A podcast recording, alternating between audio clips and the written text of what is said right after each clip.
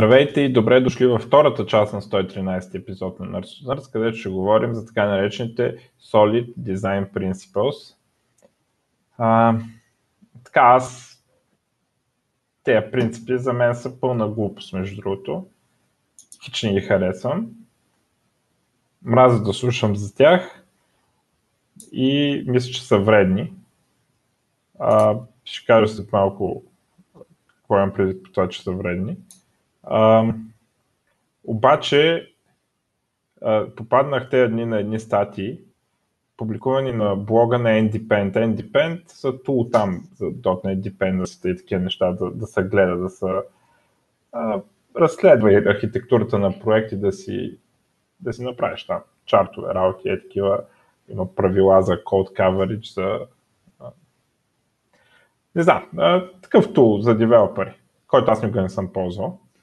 Но на техния блог са а, публикувани тези статии, по една статия за а, всеки принцип, плюс а, една, която се казва Are Solid Principles a Cargo Code. Те са, разбира се. А, но тези статии са толкова добри, че за малко да ме убедят, че има смисъл от тези неща. От това нещо Solid. А, сега какво казвам, какво имам предвид, като казвам, че а, Solid е безсмислена работа. Uh, Solid принципите, така както са изразени в думи и дори и както винаги до сега съм ги виждал да се обясняват, може би с изключение на тези стати, са напълно безсмислени в смисъл, че са безполезни. Те описват една интуиция, която се изгражда много често с опита, която ни казва кога да разделим някой клас на два класа, кога да наследим, кога да направим композиция, кога да а, извед, изкараме интерфейс, кога да направим dependency injection и съответно кога да не направим. А, и, и тая дефиниция и тази интуиция е описана в Solid принципите с думи, а, но работа е там, че тези думи, те не са, не са съвети, не са а, ни казват как да определим. Те, те ни просто не ни помагат да, да развием тази интуиция. Чак като я развием интуицията, тогава разбираме какво точно ни казват тези принципи. И те са изразени по такъв начин, те, те са реално са безсмислени. Защото на никой не помагат да пише по-добър код. Те са а, такова self-congratulating, това как е на български, да, да, се, да се радваш, когато ти направиш нещо, нали, да си го харесваш и да кажеш, виж как хубаво следвам solid принципите. Нали, за това служат. Или виж колегата колко е зле, не следва solid принципите, аз му направих кода по-добър.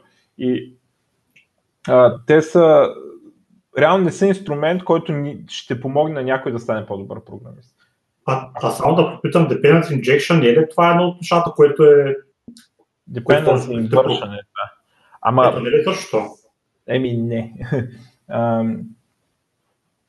в смисъл, Dependency Injection е начин да постигнем Dependency Inversion.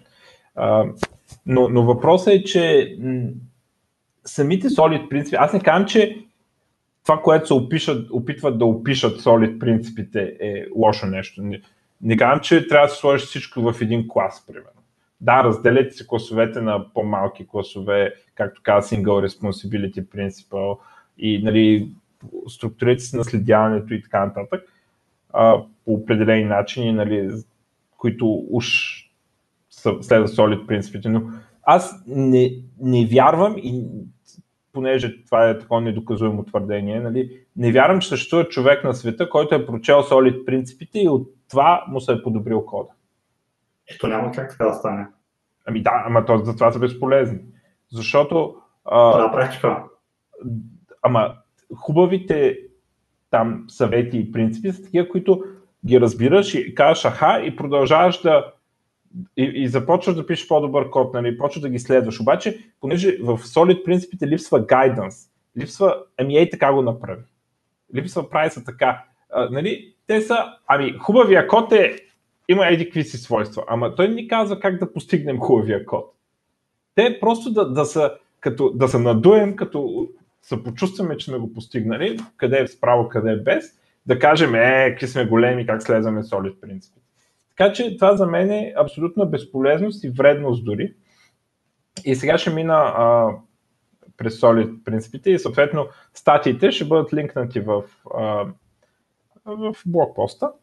А, най-смисленият принцип, който реално той идва от другаде, между другото, е от много, преди Uncle Bob да ги обобщи, да ги нарече Solid. Лисков Substitution Principle, направен от, формулиран от Барбара Лисков преди сумати години, много преди да издаде Solid. И той какво ни казва този принцип? Казва ни, че клас или тип А трябва да е subtype на тип Б, тогава и само тогава, ако навсякъде където има B, може да го заменим с А и а, да, кода да продължи да работи, да няма грешки, да се държи по същия начин. Тоест, а, ако наследим или в случая с интерфейсите имплементираме А да наследява Б, трябва да може навсякъде да, да го заменим типа и нали, да нищо да не се обърка. А, в едната посока, естествено, не, не да заменим А с Б, а да заменим Б с А. а тук има original definition, твърди, че е той, не знам колко е original. Methods that use reference to base classes must be able to use object of derived classes without knowing it. Тоест, трябва да може да се смени, да, да му, където приема base клас, да кажем B, трябва да може да го смениш с класа наследник, да кажем А, и метода не трябва да, да разбере, че нещо се случва изобщо. Не трябва да има грешки, нито компилационни, нито рънтайм и така нататък. А, сега тук това какво казва, а, това е много важно и много тънко, а, много тънък начин, по който можеш да се издъниш. Тук има едно много хубаво нещо, което не, не го знаех, ще смятам да го ползвам много от сега нататък. А, нали знаеш, чувал ли си онова, ако ходи като патка и квака като патка, значи е патка? Да. Така, и по някой път така се опитват а, да а, оправдаят някакви решения, дори има такъв тайпинг дисциплин, наречен duck typing, което е нещо като динамично типизиране, но не точно. А, Сам, че тук те как са го дали в статията, който е писал, а, е казал, че има а, така контра примера. Ако изглежда като патка и квака като патка, обаче и трябват батерии, значи имаш грешна абстракция. Тоест не всичко, което квака като патка изглежда като патка е патка. а, и ам, точно така е, трябва, когато правим наследяване, наследяването е много пипкаво нещо, а, да мислим дали а, нещата наистина, дали наистина единия обект е другия обект, логически. А не просто дали прилича. А, аз това съм го виждал на практика преди много години, работих там с един колега, имахме някакви, някакъв вид справки, не знам какво бяха, не мога да си спомня, и нали, правим някаква заявка и вземем някакви редове от базата и ги диспеем в някакъв грид. И то обекта, който представляваше редче от грида, бяха справки за някакви тотално различни неща. Примерно, едното да е било за колко неща са купени, а другото неща за колко неща са продадени. В смисъл, примерно, търговец, на каква едно да е било колко продукта си купил от доставчика, а другото е колко си продал на клиентите. Примерно, да я знам сега, не помня. Обаче много от колоните се повтаряха барабар същите имена и типове. Имаше, едното имаше две-три колони повече. И той беше направил единия клас да наследява другия клас. И аз тогава спомням, че спорих с него и му снях, че това е грешно. И той вика, що да не, пропъртите са едни и същи. Ама то това нарушава точно Лисков, нали? защото пропъртите са едни и същи, то наистина квака като патка и ходи като патка и изглежда като патка, обаче не беше патка. Просто е, защото бяха различни неща. И един ден тази справка може да се добави в едното да, да се добави нещо, което не, не трябва да излиза в другото. Идва той казва ми тук служете името на доставчик, а в другото служете името на клиента. Я и честито с това наследяване. А, така че това е Лисков и Лисков е а, а, доста трудно е да се подхлъзнеш и да го нарушиш, понеже виждаш едни еднакви пропъртите и методи и ти идва отвътре да наследиш, за да не ги повтаряш, примерно. Еми да, по-добре да направиш един по-добре да направиш някакъв бит, когато който фаната го наследяват, ако искаш. Нали, да. Ами, дори това е спорно дали изобщо. Да, принципно е възможно, но аз дори бих копипейснал в този случай. Ими, или да направиш интерфейс. Ами, той не ти трябва. Той в случай не ни трябваше. Той просто го беше използвал като начин да спести разписването на пропъртите. Наследяването. И не знам, така, така е много коварно. Да, но казвам, че, че значи аз точно, а, а, Лисков е за мен от тея, от Solid, Лисков Substitution принцип е лъто в Solid, а, е най-конкретният от тези принципи. Дето е конкретен гайденс, аз всъщност това го харесвам. Нали, за другите дет ги нахраних, ще продължа да ги храня, а, но, но този го харесвам всъщност. И дори той има капани. В смисъл не е толкова лесно, колкото звучи. Звучи лесно, но, но си има капани. На всичкото отгоре, ам, нали, той тук статията обяснява доста по-подробно и казва, че а, какво представлява Лисков. Лисков ни казва, че когато дизайнваме бейс клас, трябва да внимаваме да си представим другите хора как ще искат да го наследят и, и да, си пред, да, да избегнем ситуация, в които те ще пишат not implemented exception или not supported exception в метода. И тук е дал а, класически пример, Bird, който има метод fly, обаче после класа Ostrich, Штраус, наследява Bird и Штрауса не може да лети. Разбираш? Да. Така че, нали, че е лесно да се подхлъзнеш и Лисков а, е принцип, който ти казва, че когато правиш base class, трябва да мислиш дали наследниците наистина ще се нуждаят, наистина могат да имплементират тези методи, които ти правиш абстрактни. Ам, говори за а, пример за violation в .NET Framework. Това е, че масивите имплементират iCollection. iCollection има метод add, само че масива не може да го съпортва. Аз не мога да разбера как са го направили това и кой го е дизайн в, в .NET и защо го оставя така, защото това е супер очевидна грешка.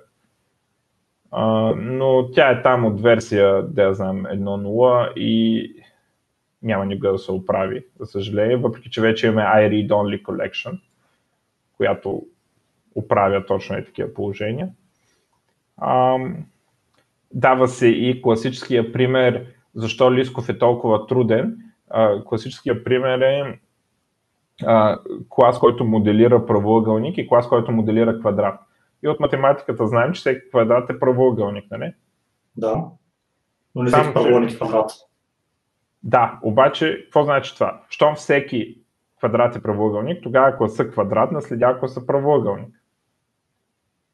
Нали? Това означава, да, че точно да, така. математиката ни казва това. И, и после ни дават пример, ми добре, правоъгълник как го моделираме? Property with, get set, property height, get set.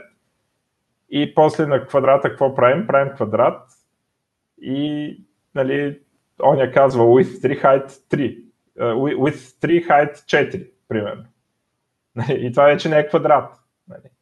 И съответно в упражнението започват едни неща, как сетъра на уита да сетва и хайта и всякакви такива глупости, нали?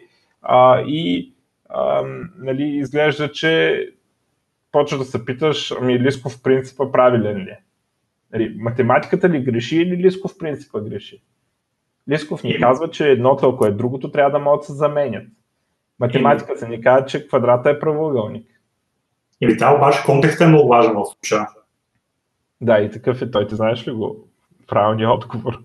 Еми той не знам дали зависи много типичния от, от случая, от конкретния случай какъв. Аз не мисля, че има... Не, то, обяснението, обяснението е много конкретно. Сега, той не ти казва какво да направиш, обаче обяснението е, че математиката ти казва, че квадрата е правоъгълник, обаче математиката да. работи само с immutable обекти. По математика не работим с, с, с някакви неща, на които модем да Нямат сетери нещата там. Значи, ако ти говорим тук само за, за, да кажем, за обиколки или за, да за обем, за някакви такива функции, нали, get, get или някакви такива неща, тогава да. Обаче в момента, в който почваме да обсъдим неща, които само за квадрат или само за проволник, който не е квадрат, тогава вече... Ма, няма неща, които въжат за правоъгълник, който... В смисъл, неща, които въжат за квадрат, които не въжат за правоъгълник. Просто няма такива. И ми да, обаче от квадрат върши идеята, че имаш само, само една дължина на страници, нямаш втора дължина. Не, имаш си и две. Имаш си и две. Но, значи, Откъде идва проблема? Проблема идва това, че математиката ни е казала тази зависимост, но само за неща, които не се променят. И ако тези класове ги моделираш като immutable, без сетари, ами само в конструктора да се дават неща, нали, в конструктора му даваш, тогава проблема изчезва.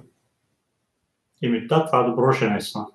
Сега, дали в твоята програма а, не ти трябва квадрата да е mutable, може да ти трябва. В смисъл, може да искаш нещо да го трансформираш там или нещо такива. А, и да имаш някаква причина да е mutable, а не да произвеждаш нови квадрати непрекъснато. А, тогава проблема не е нито в математиката, нито в Лисков. Проблема е, че математиката ти е казала този е факт, но само за immutable неща. А пък а, ти се опитваш да го приложиш за не immutable неща. И тогава трябва да имаш предвид, че вече нещата почват да се различават. Нали? И, и тогава не мога да наследиш, защото математиката не ти е казала, че квадрат, който може да си променя страните е правоъгълник и така нататък и обратно. Затова нали, е много лесно да се подхлъзнем и това е, това е класическа така задача. И нали, това е отговор. Отговор е, че и, и отговора не е, че immutability ти решава всички проблеми, дай да правим всичко immutable, въпреки че е хубаво да правим всичко immutable, ако може, но не е това Проблема, да. проблема е, че математиката ти е дала тази информация, но само при това условие, че е immutable. За други случаи, примерно като разглеждаме функции или някакви такива неща, математиката може да ти даде информация, че нещата може да се променят. Това не е случая с квадрата и правоъгълник. А, и така. Това е Лисков, който според мен е най-смисленият принцип и реално може да ти подобри кода. Не можеш да го осмислиш лесно, и ти подобри кода. А, следващия... Да, да кажем някои другите принципи. Interface Segregation Principle, това е ито в, uh, в Solid. Um, Interface Segregation Principle ни, ни казва, че client should not be forced to depend on methods that's not used. Uh, реално ни казва да си разделяме, когато един обект uh, а, имплементира много методи и клиентите биха използвали, различните клиенти биха използвали някакви подмножества от тях, а, да, да ги разделяме в различни интерфейси, да не направим един тлъст интерфейс, който да набутаме всички методи от обекта, ами да, да правим интерфейси по роли. Те използват думата роля.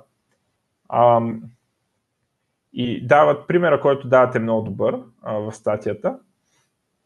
Интерфейс iDisposable. А, той има метод dispose и всичко, което може да диспозва, методи, които викат dispose и dispose, изобщо не ги интересува дали dispose database connection, дали file reader disposват и така нататък. А, и това е нали, добър пример. А, и той каза, че не си мислете, обаче, че това означава, че а, интерфейс с един метод задължително са добри а, абстракции. Дава пример с iClonable и каза, че а, не е задължително интерфейс с много методи да са грешни. И дава пример с iConvertible. А, и а, iConvertible е интерфейс, който а, всеки тип може да го конвертира до всичките прости типове, там byte, int, string, дори и дата и, а, и дата може, въпреки че дата и string не са прости типове, но char, byte, int, long, double така нататък. той се използва там от на много, много места в фреймворка, когато нещо се поиска и често остава неимплементирани методи, но специално той е така трябва да е. А, и тук е една интересна забележка. А, казва, че Interface Aggregation Principle и Liskov Substitution Principle а, са двете страни на една и съща монета. А,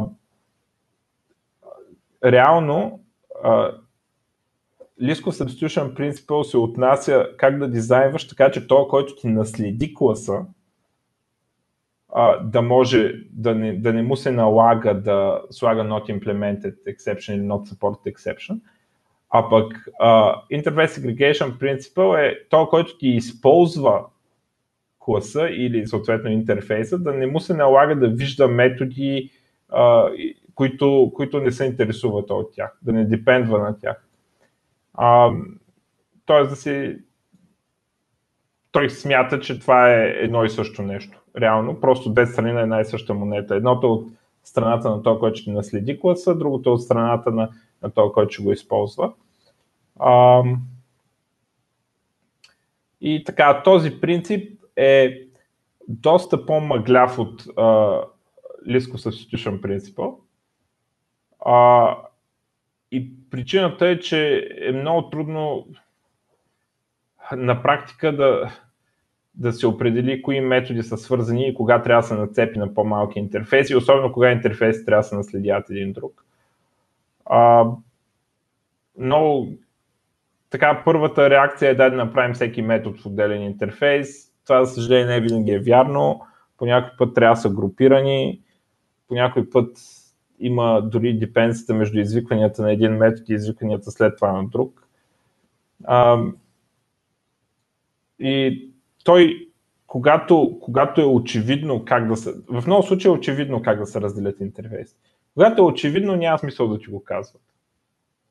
Когато не е очевидно, тая информация, дето уж ти я казва принципа, не е никаква информация на практика и ти трябва да видиш интерфейс ти как а, става проблем в един момент, че не си го дизайнал добре и като стане проблем, чак тогава осъзнаваш, че си валейтнал принципа и т.е. почваш да виждаш и решенията, като се обърне каруцата. Нали? А, и аз затова смятам, че не е много полезен, но пак е по-полезен от следващите. Е, но все пак, то, то това е неизбежно понякога да стане, тъй като в началото нямаш пълната информация за това как ще бъде как ще ами... бъде крайния модел. Много често проекти започват с и трябва да натука само на бутонче. Една година по-късно вече има 20 форми, 50 бутони, а пък съм от начало не е ясно какво точно ще бъде. Ами да, аз точно за това казвам, че те неща са безсмислени, защото те неща изискват да мога да виждаш бъдещето, а това е трудно, нали, както знаем. А, и, и затова не са много полезни. Те са някакви неща, ето кажеш е така, е, ама след като си го видял вече, що е така за разлика от някои други правила в програмирането, които са доста по-конкретни нали, и доста по- могат да се използват. А... Аз това го тълкувам малко повече като начин на мислене за неща, които човек опитва да гледа, а не че като прочеш тази книга, нали, веднага проблема ще бъде разрешен. Смисъл, че просто нали, ти е ясно, че началото, като нямаш тази информация, няма как да направиш и правилното решение, без значение дали си чел или не си чел тази книга но по-скоро това е като повод за размисъл, нали, като... Абе, так, аз смятам, че на практика става едно self-congratulating bullshit такова и не знам. В смисъл, моята хипотеза е, че никой не пише по-добър код, както е научил, за, както е прочел тези принципи уж. Да. А, добре, следващия. Uh, dependency Inversion Principle uh, Добре. че high-level modules не трябва да депендват на low-level modules директно, а трябва да депендват на абстракции. Да. А, и най-класическия пример е просто dependency injection, при което а, в, обикновено в конструктора, но не задължително може в метода да го приеме като параметър. Обикновено се прави с конструктора на на класовете, приеме нещо, което типа му е интерфейс и от някъде друга да му се подава ам, конкретна имплементация. А, сега, тук в статията има, има интересни неща. А, той, едно от най-интересните неща, той казва връзката между dependency inversion и dependency injection. А, и понеже думите си приличат, колко хората ги бъркат, а, в един случай ито е inversion, в другия е injection и понеже dependency injection е начин да се постигне dependency inversion. Нали? А, затова много хора си мислят, е едно и също и дори бъркат думите. А, и той казва какво е а, dependency inversion. Dependency inversion е да имаш метод, който, примерно, пример, който е дал, метод, който приема SQL connection и вика SQL connection open. И той каза, че когато направим dependency inversion, ще имаме IDB connection, а не вече SQL connection, а някаква си database connection, абстрактен интерфейс и ще му викаме на него open. И това е dependency inversion. И за да ни помогне, да ни е по-лесно да живеем в този свят, в който има uh, dependency inversion, ние правим dependency injection. Dependency injection означава, че класа, който ще вика метода, предварително подготвя един SQL connection, слага го и го праща на, на място на този DB connection като параметър. Uh, това е dependency injection. От там татък имаме inversion of control. Нали? Uh, и, и сега тук кажа, че е още по-объркано, защото uh, думата е inversion. Ние преди малко говорихме за dependency inversion principle, където uh, uh, сега говорим за inversion of control контейнери, нали, inversion of control по принцип. И, и той каза, че думата inversion в Dependency Inversion Principle означава да, да депендваш на интерфейси, параметрите на методите или на конструкторите да са ти интерфейси, а не конкретни типове. А пък inversion в IOC говори за нещо съвсем друго. А, не знам дали си чувал а, дефиницията, каква е разликата между библиотека и фреймворк. Чувал ли си? Ими, да, имам, имам много теми, много според на тази тема, както и React, нали, фреймворк или library а, така, уж, нали, така, умните хора, какво казват? Че библиотеката е нещо, което твоя код вика. Това е библиотека. А фреймворка е нещо, фреймворка е вид библиотека, може да се каже, нали, но фреймворка е нещо, което вика теб. Тоест ти пишеш код, сега защо ASP.NET е фреймворк? Защото аз пиша един контролер, давам го на фреймворка и очаквам фреймворка да ми извика контролер. Разбираш? Значи, когато ASP.NET получи HTTP request, ще го обработи там така, така, така и тогава ще извика моя контролер. Затова е фреймворк. А библиотека би било, аз пиша някакъв код и викам а, я викам тази библиотека. И той каза, че, което аз не го знаех между другото, от тази статия го научих, че inversion в inversion of control говори за това, че за това обръщане, че вече не е библиотека, е фреймворк, че IOC контейнера, контейнер за inversion of control е реално фреймворк за inversion of control, не е библиотека. Защо? Защото ам, те класове ти не ги създаваш ти, а контейнерът ти ги създава и ти вика конструкторите. Ти си пише конструктор, той ти го вика, разбираш? Той ти сгубява ти обект от всичко и ти вика, ето ти готов. Ам, и, и каза, че inversion, думата inversion в Dependency Inversion Principle и в Inversion of Control означава съвсем различно нещо. И по една случайност, понеже uh, Dependency Injection често се реализира чрез Inversion of Control, нали? а пък Dependency Injection е нещо, което ползваме за Dependency Inversion Principle и хората си мислят, че е едно и също. И въобще думите са много оплетени тук. Прочетете статията, аз не знам дали изобщо го обясних разбираемо е, както винаги се предполага да ги прочетете тези статии, те са силно препоръчителни, защото на мен много са ми харесали. Защото на мен много са ми харесали, значи са много хубави. И той така раз, разплита разликата между uh, Dependency Inversion Principle, Dependency Injection и Inversion of Control. Uh, и после uh, в статията му говори за левелите на депенденсата, изследва реклама на Endepend, в което ни е показал какви хубави графики може да генерира този тул и как може да си правим query за комплекситето на кода и не си комати комплексите, ами за dependencies. Нали? Това вече е нещо свързано с това. Все пак да не забравяме, че статията е на, а, а, на блога на Independent и те си вкарват някоя така малко рекламка вътре. Какво мислите за този принцип? За мен е също сравнително непотребен принцип, защото не казва на хората кои неща трябва да са, кои неща реално са dependence. И те почват да си мислят, че просто навсякъде трябва да се ръга всичко в конструктори и да се заменят с интерфейси нещата, което не е вярно. Нали, по някой път не трябва. Мен лично много да, че някои фреймворци не поддържат а, да, депен, а, де, като дефинираш, нали, като се правиш dependency injection, да ти бъде конкретен клас, ами изисква да бъде точно интерфейс. Между понякога, а, значи няма да имам друг клас, който, друг, интерфейс, друг клас, който да имплементира този интерфейс. За какво ме да го правя е така този интерфейс, просто че там един клас ще бъде там. Но по принцип, колкото знам в Java, нали, ако правиш Spring Boot, това е там практика стандарта, но при този не е. Това, е, това е за да не вайлетнеш другия принцип от преди малко. Какво беше? за който го обсъждаме преди малко. Така да е. Че, не, не, не Лисков, ами това да е точно това да е. че трябва да депендаш на интерфейси. Inversion, depends inversion принципа, не трябва да депендаш на concrete, concrete implementation. Работа да, е, че понякога така става, че правиш интерфейс и пак депендваш на concrete implementation. Еми, аз точно това понякога то няма, то понякога и, и да го направиш, го направя само за да, само да кажеш да направи правилата в този случай, нали? И накрая имам нещо сорта на някакви интерфейси, които никаква работа не вършат, само там за да кажеш от там, а не, че върши някаква работа.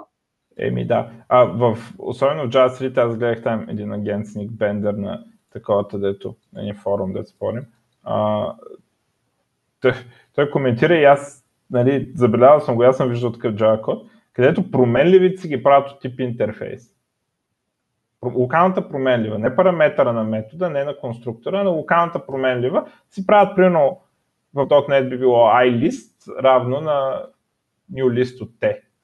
А те го правят там list, list е интерфейс в Java, list от integer, примерно, равно на array list от integer. И което е пълната потия според мен и то си е, нали, смисъл, не само според мен, обаче нали, някой чул програмира и спрямо интерфейс нали, и ръга интерфейс навсякъде. То дори тази история, между другото, програмира спрямо интерфейса, а не спрямо имплементация, ти знаеш какво значи по принцип. Аз Знаеш, значи нещо съвсем друго, което Java и .NET програмисти представят. Тая, то лав идва от времето на C.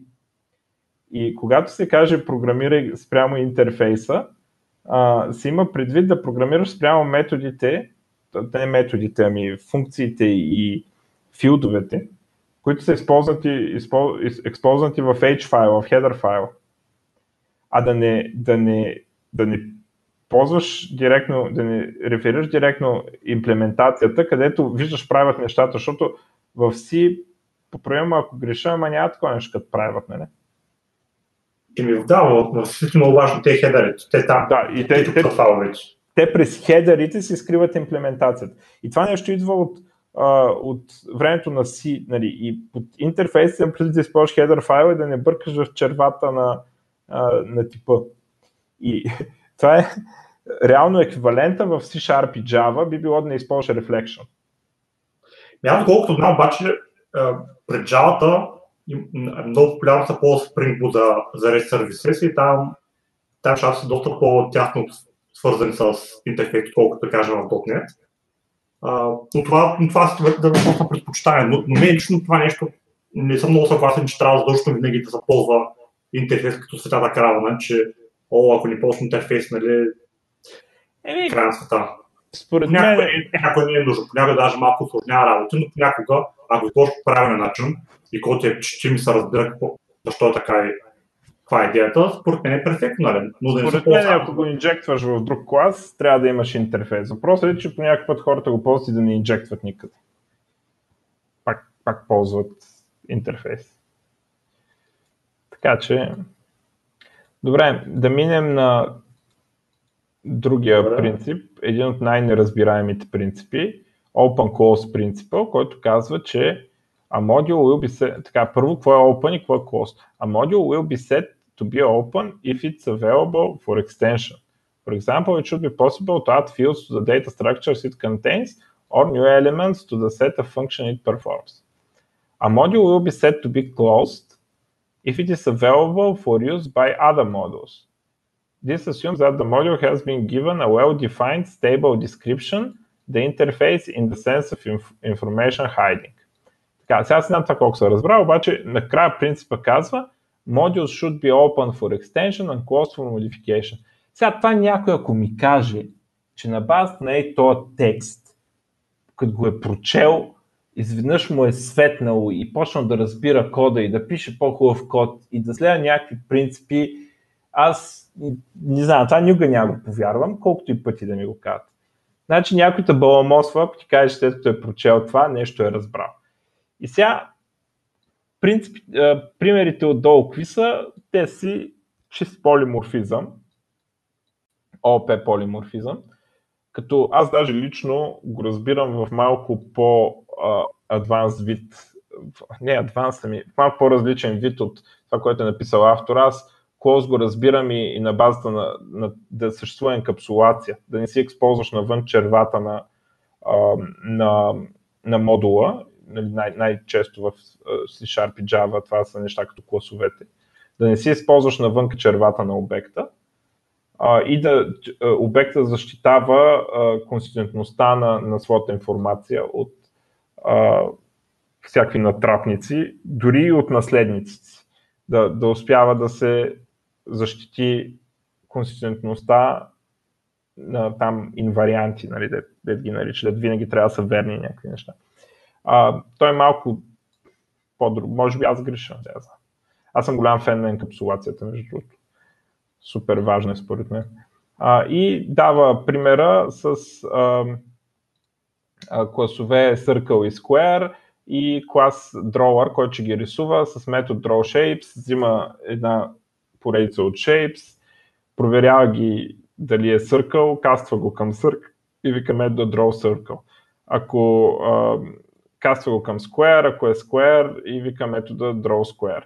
Естествено това е грешно, това всичко знаем, че е грешно и съответно прави класическия полиморфизъм, където слага метода draw а, в а, Circle и Shape, прави iShape интерфейс, който има метод Draw, после този цикъл на шейповете, вика само метода Draw на обекта и обектът трябва да знае как да се рисува.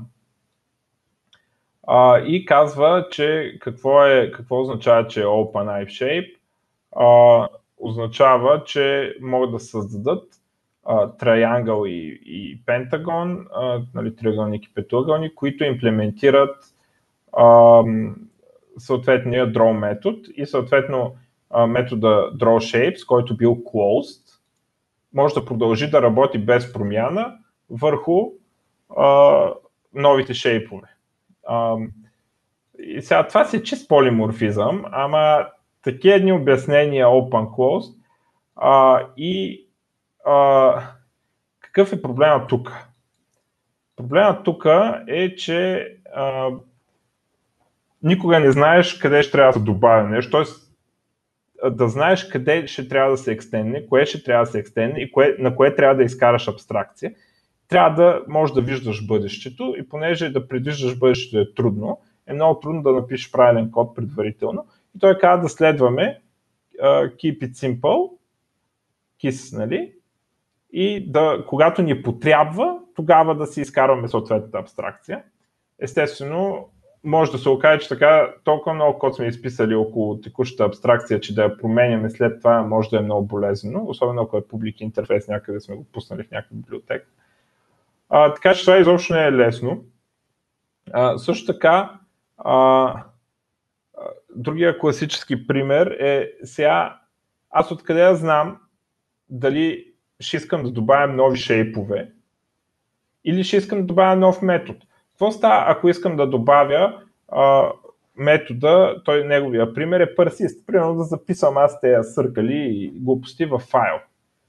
Тогава изведнъж в този интерфейс iShape ще ми се появи метод а, persist и трябва аз да мина по всички съществуващи, а, по всички съществуващи класове и да си добавя метод persist. И, и нали, това, това създава проблем, то огледален проблем, нали? Между другото има едно нещо известно като expression проблем, който се занимава точно с...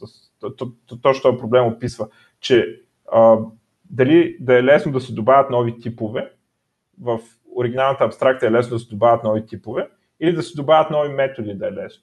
И нали, въпросът е какво правим в тая ситуация. Едно от ООП решенията е Visitor Pattern. Сега няма да обяснявам Visitor Pattern какво е. В статията го има между другото и нали, то трябва да се види кода. Но това е начина да си подават, нали, да си извикват методи и да се изкара отделен клас draw алгоритъм и persist алгоритъм. но Visitor Pattern също има проблеми между другото и въобще Visitor Pattern е един тежък патърн с бая код. А, така че изобщо не е очевидно кога се струва и за мен този принцип е крайно безсмислен, защото никаква полезна информация не да. Въобще а, опитва се да, да ни каже, че нещо, което наричаме полиморфизъм, което всеки го разбира, го казва по един а, супер абстрактен и отвеян начин, а пък също говори за полиморфизъм и показва нещо, което ние, ние знаем, че е много удобен случай за полиморфизъм и вика тук правим open closed. Ама мен той елементарен случай ми е ясен. Айде сега обяснете ми как да го надуша аз предварително а, в сложните случаи, как да надуша кога да направя полиморфизъм и дали да правя visitor pattern, да не правя ли visitor pattern. Това изобщо не е очевидно а, нещо, което научих от а, така термин, който научих от статията, е нещо, което го нарича Point of Variation Principle. И, и той, даже и той казва, че той всъщност каже речи същото като Open Close Principle, само че е по-хубав, защото ти казва какво да се опитваш да правиш, а не да, да ти казва някакъв зен изкуството, кога модулите са ти хубави. И какво казва? Identify points of predicted variation and create stable interfaces around them. Значи той ти казва, какво означава това на практика? Означава да, да мислиш за това къде има много голяма вероятност кода ти да, да трябва да изисква промяна, да изисква добавяне на нови елементи и така нататък. И да се опиташ там да, да вкараш най-много енергия в обмисленето какви да са, как да е интерфейса там, как да, публичният интерфейс на класа не, не интерфейс като keyword интерфейс, да, да си обмислиш интерфейса на класовете, да си обмислиш възможности за наследяване, възможности за екстендване и точно около тея, там където можеш да очакваш variation. Поне ти казва в тази версия принципа за какво се оглеждаш. Защото според мен оригиналната формулировка на този принцип е някаква такива будистки простоти, че направо не тотално безполезни. Това поне ти каза какво да гледаш, въпреки че според мен единствения начин да почнеш да ги виждаш е опита и когато два-три пъти ти се насере нещото и почва да го усещаш, че там следващия проект ти е нещо подобно, почва да усещаш, че ще се променя. А,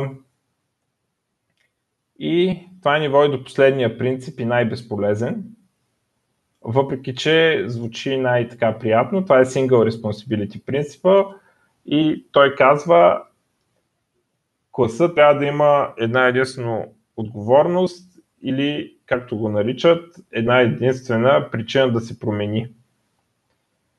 Много хубаво, много добре звучи и това е колегата ти винаги ти казва, нали, разделих ти класа на две, защото не си спазил Single Responsibility Principle.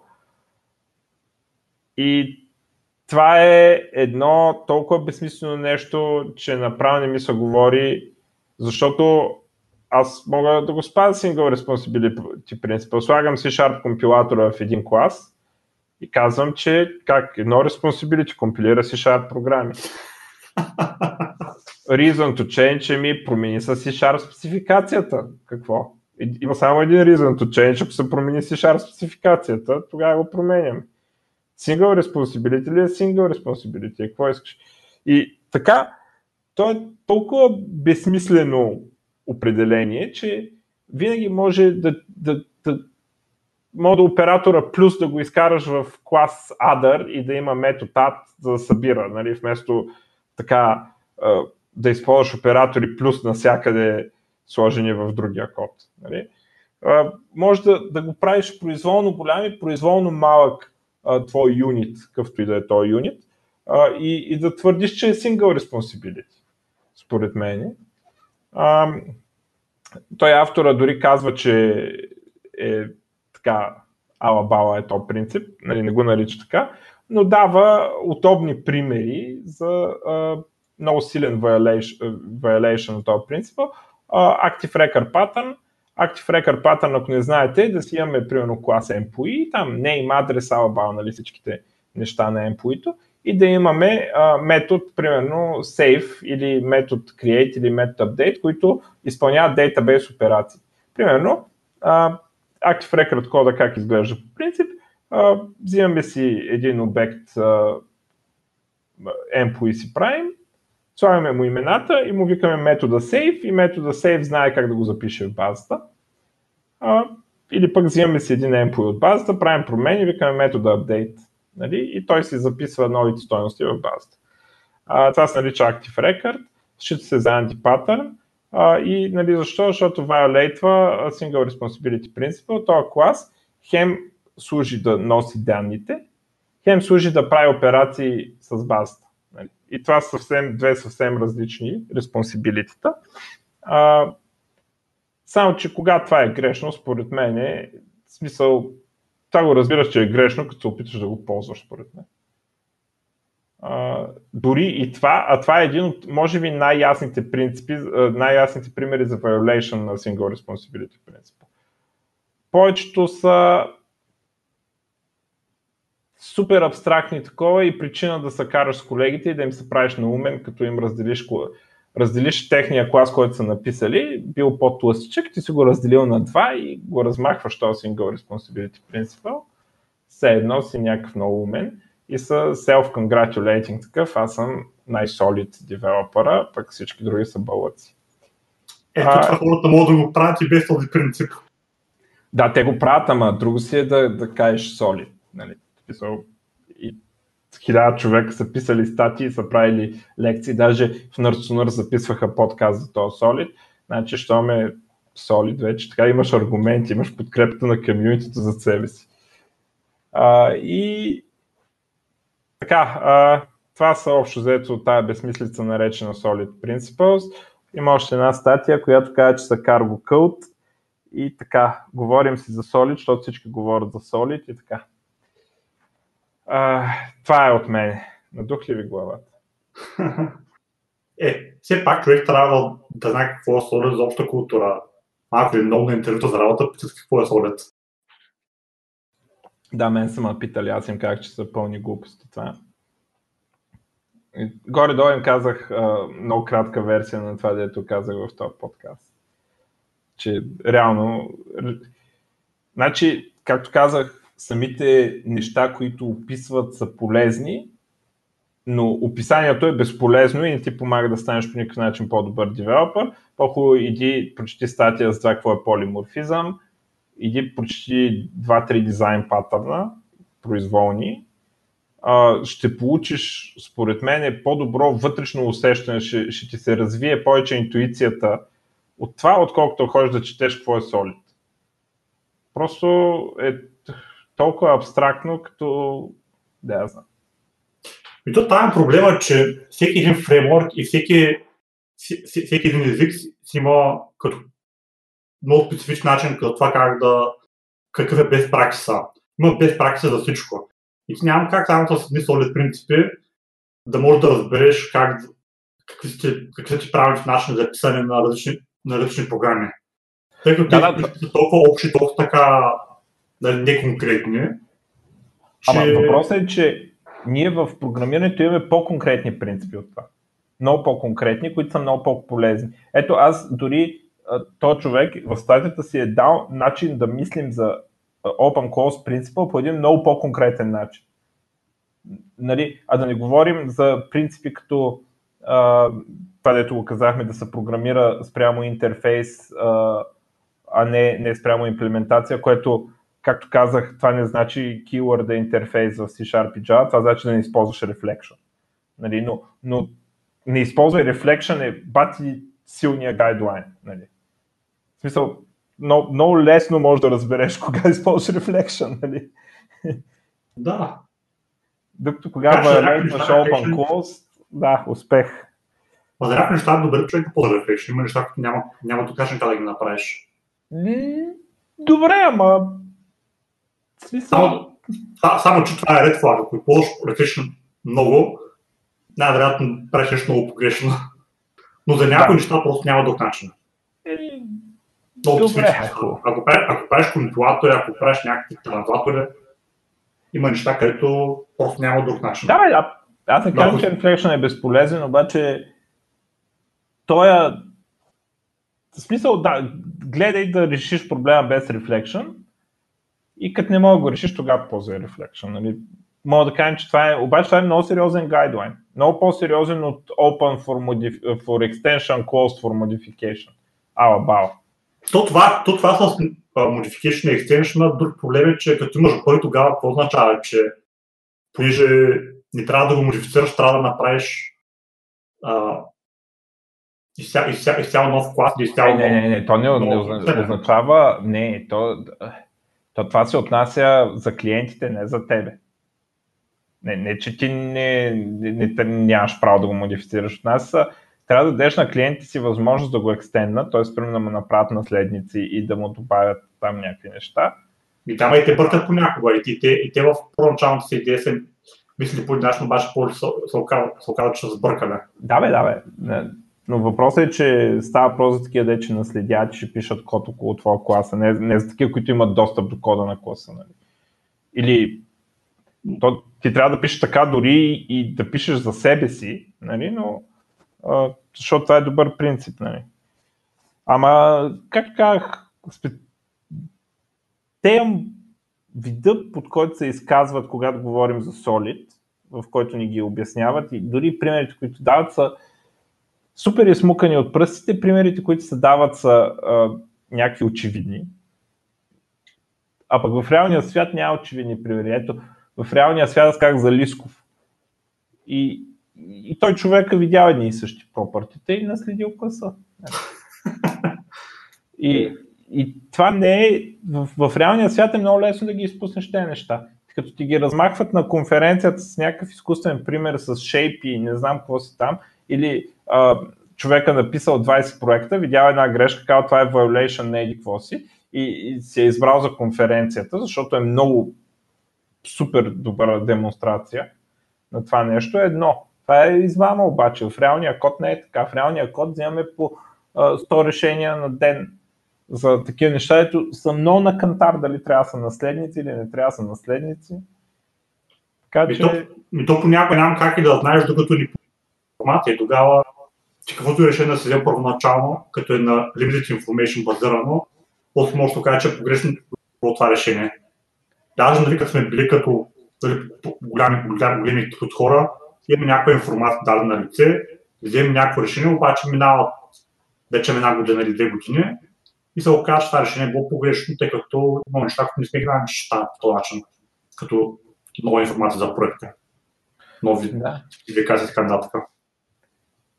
Но е, но, но е най-малко... The future is hard. Кое, кое? Predicting the future is hard. е, да. Така е. Ами, добре, хубава статика беше. Ще я сложим в блокпоста.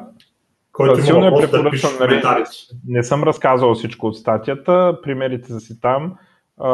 Това е най-добра статия за Solid, която съм виждал. За малко да се пречупя и да реша, че има смисъл.